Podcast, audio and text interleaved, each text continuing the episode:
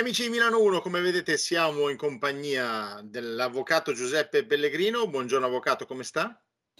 Buongiorno a lei, grazie dell'invito, buongiorno agli ascoltatori, tutto bene, grazie. Bene, perfetto. Eh, è un piacere comunque avere, è un onore avere lei come ospite perché comunque ci darà qualche informazione in più eh, rispetto a quello che sta accadendo eh, questa situazione tra Russia, Ucraina e comunque anche tutti noi, perché alla fine della fiera non si può pensare che sia un discorso solo legato a Russia e Ucraina, ma vediamo che ci sono anche tutti gli altri paesi eh, del mondo ormai che sono eh, intern- dentro questo, questa problematica e speriamo anche che eh, si risolva velocemente perché nessuno ha voglia di fare una guerra, perlomeno per quanto mi riguarda, ma penso per tanti. Eh, avvocato, eh, noi cerchiamo di fare un discorso anche un po' eh, più semplice e magari eh, fruibile a tutti, no? quindi eh, il senso, il senso di, di, di, quello che è il diritto pana- penale internazionale oggi eh, e se, visto che lei è un avvocato, se ci può dare qualche delucidazione ulteriore in merito, sempre cercando di fare un discorso semplice. Allora, eh, sì, adesso poi si sta parlando con pensieri molto in libertà sul discorso dell'esercizio della giurisdizione sui fatti bellici attualmente in corso, quindi cerchiamo di fare un minimo di ordine poi a prescindere dalle singole posizioni di parte in concreto. Allora, diciamo che abbiamo due grandi famiglie, il diritto del conflitto arma- dei conflitti armati e abbiamo il diritto penale internazionale che è la materia appunto che reprime eh, le condotte di rilevanza penale. Faccio presente una cosa, che per quanto nel diritto ai conflitti armati parliamo di diritti del combattente ad esercitare determinate azioni, tutte le condotte ehm, che si, si, sviluppano, si commettono nel contesto di un, si consumano nel contesto di un conflitto armato sono condotte penalmente illecite cioè si attacca, si uccide, si distrugge, si ferisce, sono tutte condotte penalmente illecite che nel caso concreto sono giustificate da un'esigenza bellica. Quindi tutto diventa lecito nella misura in cui tutto rientra nelle necessità di una guerra. Di qui poi si aprono ulteriori materie, quindi abbiamo due materie all'interno del diritto ai conflitti armati, una materia che riguarda il diritto a ricorrere alla forza e quindi a muovere guerra piuttosto che a difendersi e che si definisce in gergo tecnico ius ad bellum e un, un diritto che concerne proprio la condotta nelle operazioni militari, lo ius in bello. Mm-hmm. I combattenti, le parti in causa, devono tenersi a determinati comportamenti. Ora, i crimini internazionali allora, i crimini internazionali cosa sono? Sono appunto crimini che sono collegati al contesto bellico. Si definiscono in linguaggio tecnico core crimes perché? Perché sono gli unici crimini al mondo su cui si esercita una giurisdizione internazionale. Questi crimini sono divisi in quattro, in quattro, famiglie, il genocidio, i crimini contro l'umanità, i i crimini di guerra e in ultimo il crimine di aggressione. Mentre i primi tre, tutto sommato, sempre con degli aggiustamenti, ma sto semplificando, appartengono alla materia della conduzione delle operazioni militari, quindi quello che il soldato eh, compie sul campo, quindi genocidio, crimini contro l'umanità e crimini di guerra, il crimine di aggressione è un crimine che concerne più strettamente la responsabilità politica. Certo. Questo, diciamo, è l'inquadramento generale della materia. Ora, parlare di responsabilità di una delle parti adesso di fronte alla Corte Penale Internazionale bisogna aprire tanti temi. In questo momento sì. si sta parlando molto di responsabilità eh, della Russia per il crimine di aggressione. Ora, ehm, il crimine di aggressione, che tra l'altro è entrato nella giurisdizione della Corte in seguito a una modifica dello Statuto di Roma, non è stato istituito immediatamente, Ehm, è un crimine per il cui accertamento rientrano tante considerazioni di ordine storico, è più forse lo storico che il giurista a poter valutare in concreto dove ci sia una giustificazione del ricorso alla forza. In termini generali, lo Statuto delle Nazioni Unite cosa dice? Dice sostanzialmente che ci sono tre condotte assolutamente vietate, la minaccia alla pace, la violazione della pace e l'aggressione stessa, che non per nulla è tradotta anche in crimine internazionale, e che quindi tendenzialmente la funzione delle Nazioni Unite è quella di mantenere la pace e sostanzialmente lo status quo nelle relazioni internazionali. Mentre prima, ancora delle Nazioni Unite, dalla Costituzione della società delle nazioni, il muovere guerra a determinate condizioni era considerato una modalità anche legittima di eh, ottenere diciamo, degli obiettivi politici. Eh, ora, eh, risalire alle responsabilità politiche per l'attivazione di questo inconflitto, ribadisco, è un, uh, un lavoro che richiederà del tempo, perché già si vede nell'immediatezza come le due parti contrapposte, entrambe le parti stanno giustificando le proprie posizioni sulla base del diritto di autodifesa che è previsto dall'articolo 51 della Carta delle Nazioni Unite. Peccato che ognuna delle due parti fissa l'orologio in cui andare a individuare il momento in cui scatta il diritto di difesa in momenti diversi. Quindi l'Ucraina fissa l'orologio al 24 febbraio del 2022, la Russia lo fissa nel 2014. Mm-hmm. Quindi ribadisco, rimaniamo in una situazione in cui tutto sommato eh, il, il, commento politico sfugge diciamo, al rigore giuridico in cui devono venire poi prese, prese in considerazione le condotte. C'è un aspetto che si potrebbe prendere in considerazione, e cioè vedere quale sia in concreto la condotta delle parti sul campo. E da lì, per quanto questa non riguardi la responsabilità politica, risalire dal basso nell'individuazione della responsabilità politica. Io adesso non sto a prendere posizione eh, sulle, sui singoli episodi perché ne sono venuto a conoscenza mediante fonti libere, quindi non ho certezza della genuinità delle informazioni. Però, situazioni come potrebbero essere l'assedio di Mariupol, piuttosto che mh, determinate ritrovamento di determinate fosse comuni e quant'altro.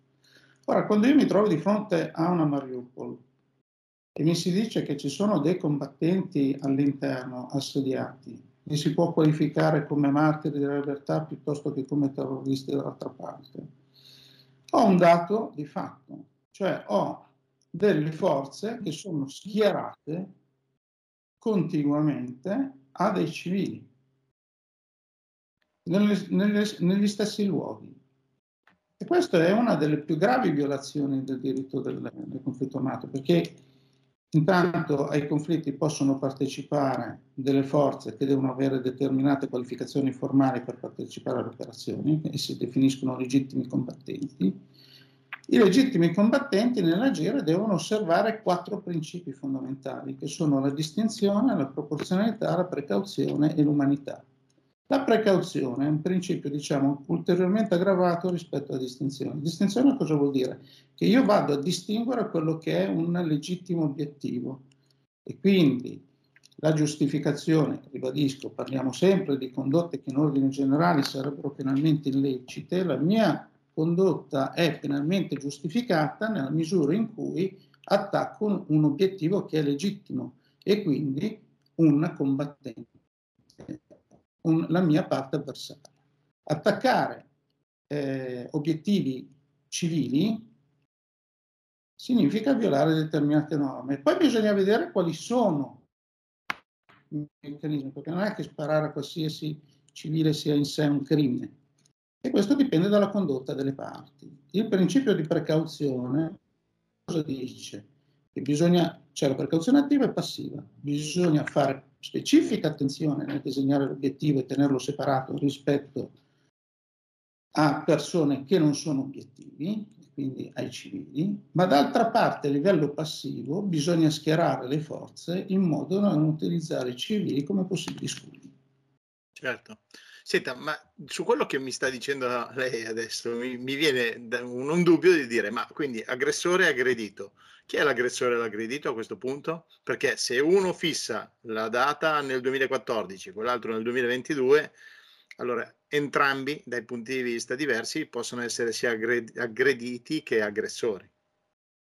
Allora, eh, diciamo che Intanto non sono uno storico. E già questo no, no. C'è un altro aspetto da prendere in considerazione, che lo Statuto delle Nazioni Unite, nel momento in cui parla di legittima difesa, che può essere tanto unilaterale quanto collettiva, prevede questa misura come eh, misura eh, temporanea poi tutto viene rimesso alla decisione del Consiglio di sicurezza. E noi abbiamo un Consiglio di sicurezza che ad oggi è bloccato per un problema di incrocio di veti. Quindi il punto è che l'ordinamento internazionale, così come concepito nel 45, anzi nel 44, è un ordinamento che in sé non ha gli strumenti per esplicarsi totalmente e con totale terzietà e imparzialità nei confronti dei soggetti che ne sono destinatari e che sono gli Stati. Teniamo presente che l'ordinamento internazionale, diversamente da tutti gli altri ordinamenti, è un ordinamento che non ha un'autorità sovraordinata. Gli Stati, siccome sono sovrani, non riconoscono alcuna autorità sopra di sé e la stessa non è un'autorità sovraordinata. Quindi tutto si regge sulla base del consenso. Il meccanismo del consenso prevede una, una forma maggioritaria in cui però ci sono cinque membri che sono permanenti diciamo, delle Nazioni Unite, laddove si prendono le determinazioni fondamentali in materia di mantenimento della pace, e abbiamo cinque soggetti che sono non a caso i vincitori del secondo conflitto mondiale, ognuno, di, eh, di cui ognuno ha il suo diritto di veto. E questo è un punto fondamentale. Quindi in questo momento chi dovrebbe risolvere il quesito? Il Consiglio di sicurezza. Dovrebbe essere il Consiglio di sicurezza a prendere delle determinate posizioni. E questo non avverrà. Poi ci sono libere posizioni di chi dice che bisogna riformare la composizione del Consiglio di sicurezza e quant'altro, però intanto quello è lo Statuto delle Nazioni Unite. Quindi cosa significherà di questo conflitto? Di cui non le dico se c'è una posizione di ragione o di torto. No, no, certo. Abbiamo intanto sicuramente una posizione di torto. L'Occidente in questo momento, ho sentito pronunciare questo termine, guerra per procura, che non è neanche una categoria giuridica, comunque sostanzialmente laddove deve sostenere un eh, soccorso difensivo laddove lo ritenga, lo fa con sangue proprio, non col sangue di un altro popolo che è in zona di operazioni. Quindi in questo momento da entrambe le parti contrapposte, e qui vedo direttamente gli interi due blocchi, quindi ci inserisco tranquillamente gli Stati Uniti e l'Europa con la sua posizione gregaria, entrambe le, le, le parti contrapposte, Russia e eh, blocco occidentale, stanno eh, giocandosi una partita che va sul sangue di terze persone, con una differenza ancora nelle due posizioni, che almeno i russi stanno mettendo i loro soldati, stanno rischiando degli attacchi sul rispettivo territorio e qualche attacco, diciamo, nelle, nelle regioni di confine è pure arrivato. Noi stiamo sostenendo posizioni per cui sì, va bene eh, come si dice, le misure mh, sanzionatorie e quant'altro, però per i materiali che ci tornano comodi. E quindi se ci serve il gas, limitiamo le sanzioni sul gas. Poi quando qualcuno ci imporrà di rinunciare al gas con tutti i costi che ne, ne, ne conseguiranno, allora dimostreremo coerenza anche su quel piano. Ma si può rendere conto come tutte le decisioni politiche che sono assunte adesso non sono assunte sulla base di criteri categorici, ciò che è legittimo e ciò che non è legittimo, ma sulla base di criteri calibrabili, ciò che conviene e ciò che non conviene. rispetto a finalità che non sono quelle dei, delle nostre nazioni. Dentro le nazioni ci metto l'intera Europa. Certo. Senta, avvocato. su cui potrei rispondere. Poi dire in Donbass ci sono state effettivamente lesioni gravissime, danni della popolazione civile e quant'altro che giustificano il corso difensivo, eccetera. Il giorno in cui sarò stato là o avrò parlato direttamente con persone che vengono da là, potrò avere una mia posizione, ma non certo. oggi. Certo. Senta, avvocato, un codice militare, un comportamento in caso di eh, combattimento esiste, no? Come no? Abbiamo, eh, intanto, come le dicevo, stavamo parlando dello ius ad bellum, cioè il diritto a ricorrere alla forza, che sostanzialmente è tutto regolamentato nella Carta delle Nazioni Unite, ad oggi. E diciamo questo è l'aspetto politico della guerra. La conduzione delle operazioni militari è disciplinata dalle convenzioni, si, si, ci sono due ambiti. Sommariamente possiamo dire che c'è un ambito dell'AIA che riguarda la conduzione proprio del conflitto in sé e un diritto genevrino che si è sviluppato in diverse convenzioni in tempi diversi. Adesso abbiamo sostanzialmente le quattro convenzioni del 49 i due protocolli aggiuntivi del 77 il terzo che non mi ricordo quando è entrato in vigore, mi sembra nel 2000, giù di lì, Comunque sono eh, diritto ginevrino riguarda più che altro la tutela dei soggetti deboli all'interno del conflitto, quindi la tutela dei feriti, dei naufraghi, dei prigionieri e dei civili. Invece la conduzione vera e propria dell'operazione si è regolata anche nei protocolli aggiuntivi, ma trae la propria origine nella Convenzione dell'AIA del 1907. Certo. Quindi tutto è regolamentato. Um, un'altra cosa, le faccio presente un'altra immagine. Che il punto chiave, su, il, il, diciamo che l'apporto che vorrei darle io oggi sì. è questo. Cercare di abituare l'osservatore, il lettore, lo spettatore ad esercitare una prospettiva critica sull'informazione. Noi ormai abbiamo un dominio nella gestione dell'informazione che è molto semplice, cioè si punta la telecamera e si zooma l'immagine sul singolo aspetto che torna di interesse.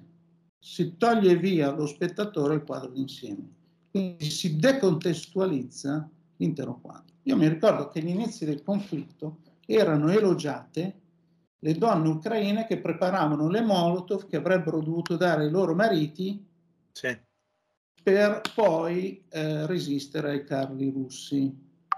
Lì come minimo ci sono non so quante violazioni, ma per quanto riguarda già la, la, la disciplina del combattente. Non sono nate all'interno delle forze armate o di milizie comunque riconducibili alla catena di comando ucraino. Nel momento in cui vengono catturati, sono sottoposti al processo perché quei signori, non avendo la giustificazione del ricorso della, della forza, come minimo uccidono, feriscono, danneggiano, distruggono, possono essere giudicati da eh, commissioni militari piuttosto che da corti marziali ed essere sottoposti alle sanzioni anche capitali. Questo è un dato che andava considerato. Certo. E, e quindi queste, questo comportamento è un comportamento che è fuori legge, diciamo. Ma le dico di più, questo è un altro aspetto che può concorrere che lei aveva posto all'inizio, cioè chi delle due parti possa avere una ragione di torto o ehm, di ragione. Ora, mh, mm, nel momento in cui io sono a comando di una piazzaforte e sono totalmente isolato, non ho comunicazioni, sono soggetto all'osservanza degli ordini. Se gli ordini mi dicono resisti ad oltranza, io posso essere costretto dai miei ordini a far massacrare tutti i miei uomini. D'accordo? Uh-huh. Su quell'ordine in teoria non ho una, eh, un sindacato e quindi devo obbedire. Però posso essere responsabile per un crimine di guerra, laddove il conflitto poi finisca. Ora, noi immaginiamo di fronte a una enorme sproporzione di forze, nel momento in cui io chiamo la popolazione a resistere comunque, a qualsiasi costo e in prima persona, senza osservare la disciplina di guerra, senza riuscire ad attuare la difesa mediante personale mobilitato. Faccio presente i parigini che andarono al fronte sulla Marna in, ta- in taxi e in borghese erano uomini mobilitati dalle forze armate francesi. E questo è consentito dalle condizioni. Nel brevissimo periodo iniziale del conflitto in cui la parte aggredita non ha ancora tempo di organizzarsi, può mobilitare ancora i civili senza i segni distintivi e senza l'uniforme. La visibilità del soldato fa parte dello statuto della sua legittimità. Ma quando io eh, mobilito le persone a resistere senza farle entrare nell'organizzazione militare e quindi le espongo anche alla responsabilità penale il mio problema del mio diritto a resistere, come avviene spesso nei rapporti internazionali, basato sul principio di effettività, proprio perché essendo un ordinamento tra pari, senza un'autorità superiore, vuol dire che devi avere la tua posizione di forza per poter dire la tua, tanto più se ti vuoi contrapporre militarmente a un tuo interlocutore. Nel momento in cui tu non sei preparato a organizzarti per un conflitto, tu sei già in una posizione di torto, nel senso che comunque devi gestirti il problema a livello diplomatico prima e devi comunque trovare una soluzione che preservi la popolazione civile. Non puoi buttare allo sbaraglio. Capisci? Questo era il parallelismo rispetto al comandante della piazza forte. Perché io finché comando dei soldati, va bene, sono dentro una linea di comando che ha prestato un determinato giuramento ma i civili cosa c'entrano nella resistenza? Questo è uno degli indici delle condotte concretamente avvenute sul campo che possono servire un domani a valutare quale sia la responsabilità non tanto dell'aggressione, quanto delle, dell'esercizio della violenza in quel conflitto, in cui comunque il grado di aggravamento dipende anche dall'intervento di soggetti terzi che stanno violando la disciplina della neutralità. Certo. Senta, poi sulla carta voglio dire, la Russia ha un potere di fuoco, diciamo, diciamo militare, eh, totalmente più, più, alto di quello che è l'Ucraina. Eh, quindi il rapporto di forze dovrebbe essere, cioè, se guardiamo il rapporto di forze, questo, questo conflitto dovrebbe essere già finito, perché eh, l'Ucraina è sicuramente meno forte di quello che è eh, la Russia. Certo c'è dietro eh, l'America, l'Europa, quindi eh, sovvenzioni anche da altri, da altri paesi. Eh, questo è un rischio perché questo conflitto potrebbe ampliarsi in un attimo, eh, da, visto che comunque ci sono altri paesi che sovvenzionano la, l'Ucraina, no? Questo è un aspetto su cui il mainstream ancora isola o fa finta di isolare. Perché si dice tu mi hai attaccato quel giorno, l'altro dice no, mi hai attaccato tu quell'altro giorno. Il problema è che il conflitto è una partita a scacchi e in una scacchiera non muove il bianco punto, muove il bianco e muove il nero. E il buono scacchista che inizia la partita non sa mai come andrà a portare il matto inizierà a fare le combinazioni dopo che si, si saranno mosse le varie posizioni a determinate situazioni, poi partiranno le combinazioni. D'accordo? Sì, sì. Questo cosa significa? Che in qualsiasi conflitto non si fissa all'inizio l'obiettivo. Adolf Hitler non penso che pensasse mai di dover mandare delle truppe ad El Alamein piuttosto che a Kasserin e eh, gli inglesi come i francesi nel momento in cui mossero guerra per tutelare la Polonia mai più pensavano, immagino, di doverla consegnare ai sovietici. Però questo è successo, quindi cosa vuol dire? Che se ci si mantiene fermi alle motivazioni originarie è facile giustificarsi, si arriva su posizioni pretestose, poi bisogna vedere come viene gestita la conflittualità. Voglio dire, la seconda guerra mondiale del 41 aveva un livello di violenza e di espansione territoriale ben maggiore di quella del 39-40. 42-43, ancora peggio. E questo non è un semplice problema di escalation, questo diventa un problema di modificazione degli obiettivi, perché se un intervento eh, militare, diciamo, di, di, tipo istantaneo, so, un, un ingresso in tre giorni di attacco, cinque giorni di attacco, poteva concludersi con una possibile annessione del, del, del Donbass o addirittura di tutta la riva sinistra del, del Dnepr e eh, con la, la, sostituzione di un governo, con de, l'assunzione di determinati impegni eh, internazionali a fine conflitto, ora come ora gli obiettivi russi per forza devono mutare, quantomeno devono arrivare alla eh, conquista di tutta la costa ucraina. Eh, bisogna vedere fino a che punto, cioè tutto sommato devono arrivare ad oggi nei loro obiettivi al controllo diretto mediante conquista o indiretto mediante l'utilizzo di governi amici dell'intero territorio ucraino. Perché gli obiettivi che si erano posti, tra cui eliminare i vari centri di laboratorio, tra cui evitare lo schieramento di armi e quant'altro lungo la frontiera, non possono essere più realizzati con gli strumenti che pensavano di, adatta- di adottare all'inizio del conflitto, perché la Nato dall'altra parte ha detto non si ragiona così. Poi tutto legittimo, non voglio essere l'accusatore della Nato, eh? però quello che dobbiamo tenere bene in considerazione è che gli obiettivi stanno cambiando in base alle prese di posizione di entrambe le parti. Certo. Senta, ma ci sono anche delle colpe della politica per non aver saputo mantenere delle relazioni internazionali con la Russia in un certo modo, secondo lei?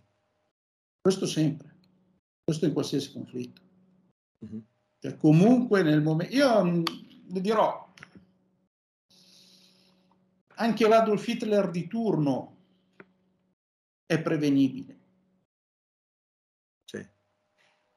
Eh, quindi se si arriva a determinate posizioni si arriva perché comunque voglio dire, intanto eh, io mi ricordo eh, le ultime pagine di Guerra e Pace di Tolstoi in cui dopo un romanzo infinito con piene, grandi descrizioni fa una sintesi della sua visione storica e arriva ai concetti fondamentali.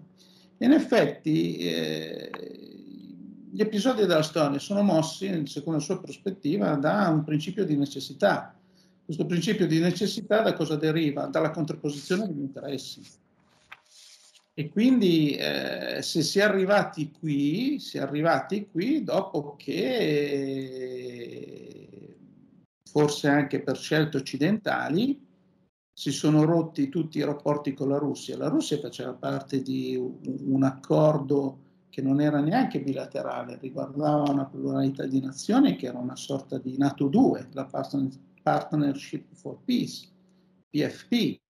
Cioè, questa era una forma di organizzazione per interagire con la, con la Nato nella gestione della problematica del terrorismo internazionale.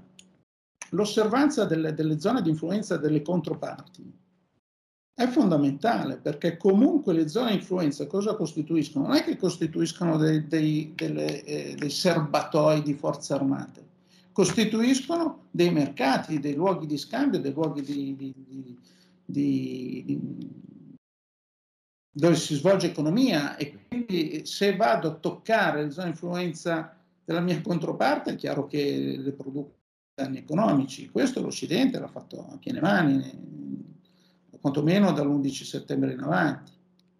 Certo. Certo, senta, uh, un'ultima domanda, poi chiudiamo, ma poi ci rivedremo e ci risentiremo un'altra volta o anche altre volte quando a volte a piacere ci siamo. Senta, eh, le guerre di solito si fanno per la ricerca di materie prime e di soldi. E questo è il caso?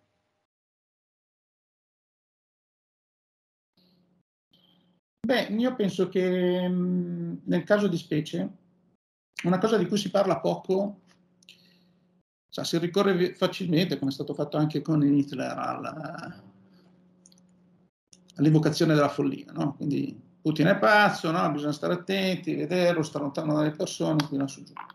Io rianalizzerei bene la dichiarazione fatta il 22 febbraio. Il 22 febbraio, in cui lui sostanzialmente ha dichiarato la sua giustificazione nel senso dell'articolo 51 per l'intervento militare, sul tavolo eh, le necessità della Russia. Ad oggi, nel momento in cui noi parliamo di regime change, usiamo una bella parola inglese, per dire, noi prendiamo le tessere elettorali russe, le buttiamo via e decidiamo noi chi democraticamente deve stare a Mosca, ma lo decidiamo da Washington, non da, da, dal territorio russo, e vuol dire che alla lunga si va a creare una destabilizzazione. Cosa vogliamo fare? Un Iraq con 150 milioni di abitanti con sotto le bombe nucleari e con sotto tutte le riserve energetiche che ha quel territorio? Cioè fare quello che è stato fatto in Iraq nel 2003, là mi sembra un attimo più impegnativo per il genere umano. Eh sì. Quindi bisogna stare attenti molto in termini di prudenza noi comunque ci troviamo di fronte a una situazione in cui Putin ha detto, signore, io qui ho una frontiera che è sempre più ravvicinata al mio centro. Gli armamenti in sé, il missile nucleare in sé alla fine della fiera, adesso siamo in guerra aperta, il missile nucleare tutto sommato ci si, si sta dimostrando una tutela perché qualche decennio fa probabilmente si sarebbero mobilitate le forze terrestri, ammesso che ci sia la capacità economica e sociale di mobilitare forze terrestri. Noi siamo pronti a mandare i nostri figli in un carro là? Bisogna vedere, i nostri figli hanno fatto la naia? Noi con la naia che avevamo fatto ai nostri tempi saremmo stati in grado di andare là e essere mobilitati? Quindi rispettiamo anche chi in questo momento si trova là sul terreno. Certo. Quindi diciamo, arrivando alla sintesi, possiamo considerare questo aspetto, che le grandi questioni politiche da cui deriva appunto la, l'individuazione della responsabilità possono trovare degli indici di valutazione sui movimenti sul terreno, sulla sofferenza degli individui. E quindi vediamo bene chi sta osservando le norme di ingaggio sul terreno. Vediamo bene chi aggredisce nel modo meno violento possibile e chi mette meno rischio possibile le popolazioni civili. Iniziamo a trarre questo primo elemento di valutazione. La giustizia internazionale poi è qualcosa, voglio dire, la giurisdizionalizzazione del conflitto, se vuole ne parleremo un'altra volta, alla fine della fiera è una, è una mistificazione. Perché sì, poi perché... Si, presta, si presta alle peggiori strumentalizzazioni. Di fatto la Corte Penale Internazionale, che non è neanche un organo ONU, sta diventando l'esecutore di una finalità di indirizzo politico di una quota parte dell'ONU. E quindi, ma lì è tutto un altro tema, ne parliamo un'altra volta. Ma questo è... iniziamo a vedere come si sono mossi gli uomini sul terreno. Certo.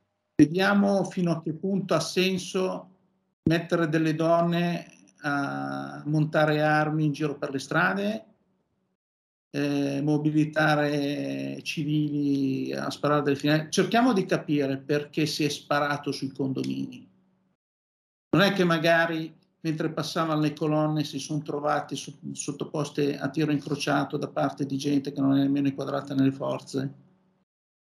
E la presenza dei civili dentro l'acciaieria, come si giustifica? Perché questi soldati resistenti non hanno mobilitato i civili alle proprie spalle quando avevano ancora il controllo totale del terreno circostante? Questi sono tutti indici che dobbiamo tenere in considerazione. Certo. Senta, eh, prima di chiudere, come la vede? Durerà ancora molto? Si chiuderà a breve secondo lei? Mm. Ma io penso che questa cosa qui diventerà una specie di Corea. Se arriverà speriamo, a fare... Speriamo di no, onestamente. Eh, no, ma forse direi anche speriamo di sì. Eh. Può essere peggio di una Corea. In che senso? Che si arriverà a una ripartizione di fatto del terreno, non ci saranno accordi di pace. Ho sentito ventilare di mm, movimenti della diplomazia polacca, vedremo cosa succederà. E quindi di una Polonia che magari un domani ad unirsi a quello che resta dell'Ucraina, visto che Lublino è storicamente una realtà che faceva parte della Polonia. Non lo so cosa succederà. Sicuramente si arriverà a una situazione finale di armistizio, immagino. Non ci saranno trattati di pace e si andrà avanti a commerciare. E, tra l'altro, un ultimo aspetto questo. Diciamo che nel, nel XX secolo noi ci siamo abituati al concetto di guerra totale, cioè la resa condizionata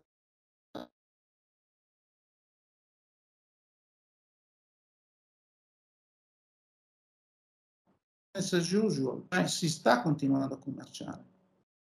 Quindi al di là delle dichiarazioni non si può dire che tutto l'apparato occidentale sta mettendo sotto assedio Mosca, anche perché mettere sotto assedio Mosca vuol dire mettere sotto assedio Pechino, non so fino a che punto l'Occidente, Nuova Delhi, cioè fino a che punto l'Occidente è in grado di mettere sotto assedio l'Asia intera, più tutta certo. quella che è le, la, la, la, le relazioni, quello che sono le relazioni internazionali delle grandi potenze asiatiche, quindi l'Africa, tutte le risorse prime che vengono di lì.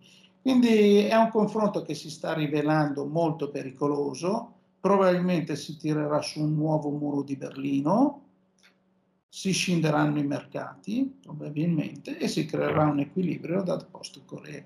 Io la vedo così. Spero nel minor tempo possibile, ma non mi sorprende che la cosa possa durare tre anni. Speriamo di no, anche perché... Spero di no. Eh, va ma bene. È fame che non mi piace. Certo. Sto facendo politica sul sangue degli altri. Questo non mi certo. piace certo, neanche a me, devo essere onesto. Avvocato, io la ringrazio per oggi, per, eh, comunque, ripeto, ci vediamo e ci sentiamo settimana prossima, se vuole, per fare un po' di aggiornamenti. Eh, mi dice lei, quindi ringrazio lei, l'avvocato Pellegrino, eh, eh ringrazio e saluto tutti i nostri telespettatori, radioascoltatori, perché noi siamo sia video che radio. Eh? Eh, Milano 1 è sia web radio, podcast, Spotify, quindi sito internet, pagina YouTube. E la cosa bella, avvocato, è che ognuno può guardarci e sentirci quando vuole, perché alla fine della fiera, con tutte le applicazioni, le tecnologie nuove, eh, siamo sempre disponibili. La ringrazio ancora, ci vediamo e ci sentiamo presto. Buona giornata. Di nuovo, grazie a lei. Buonasera grazie. a tutti. 呃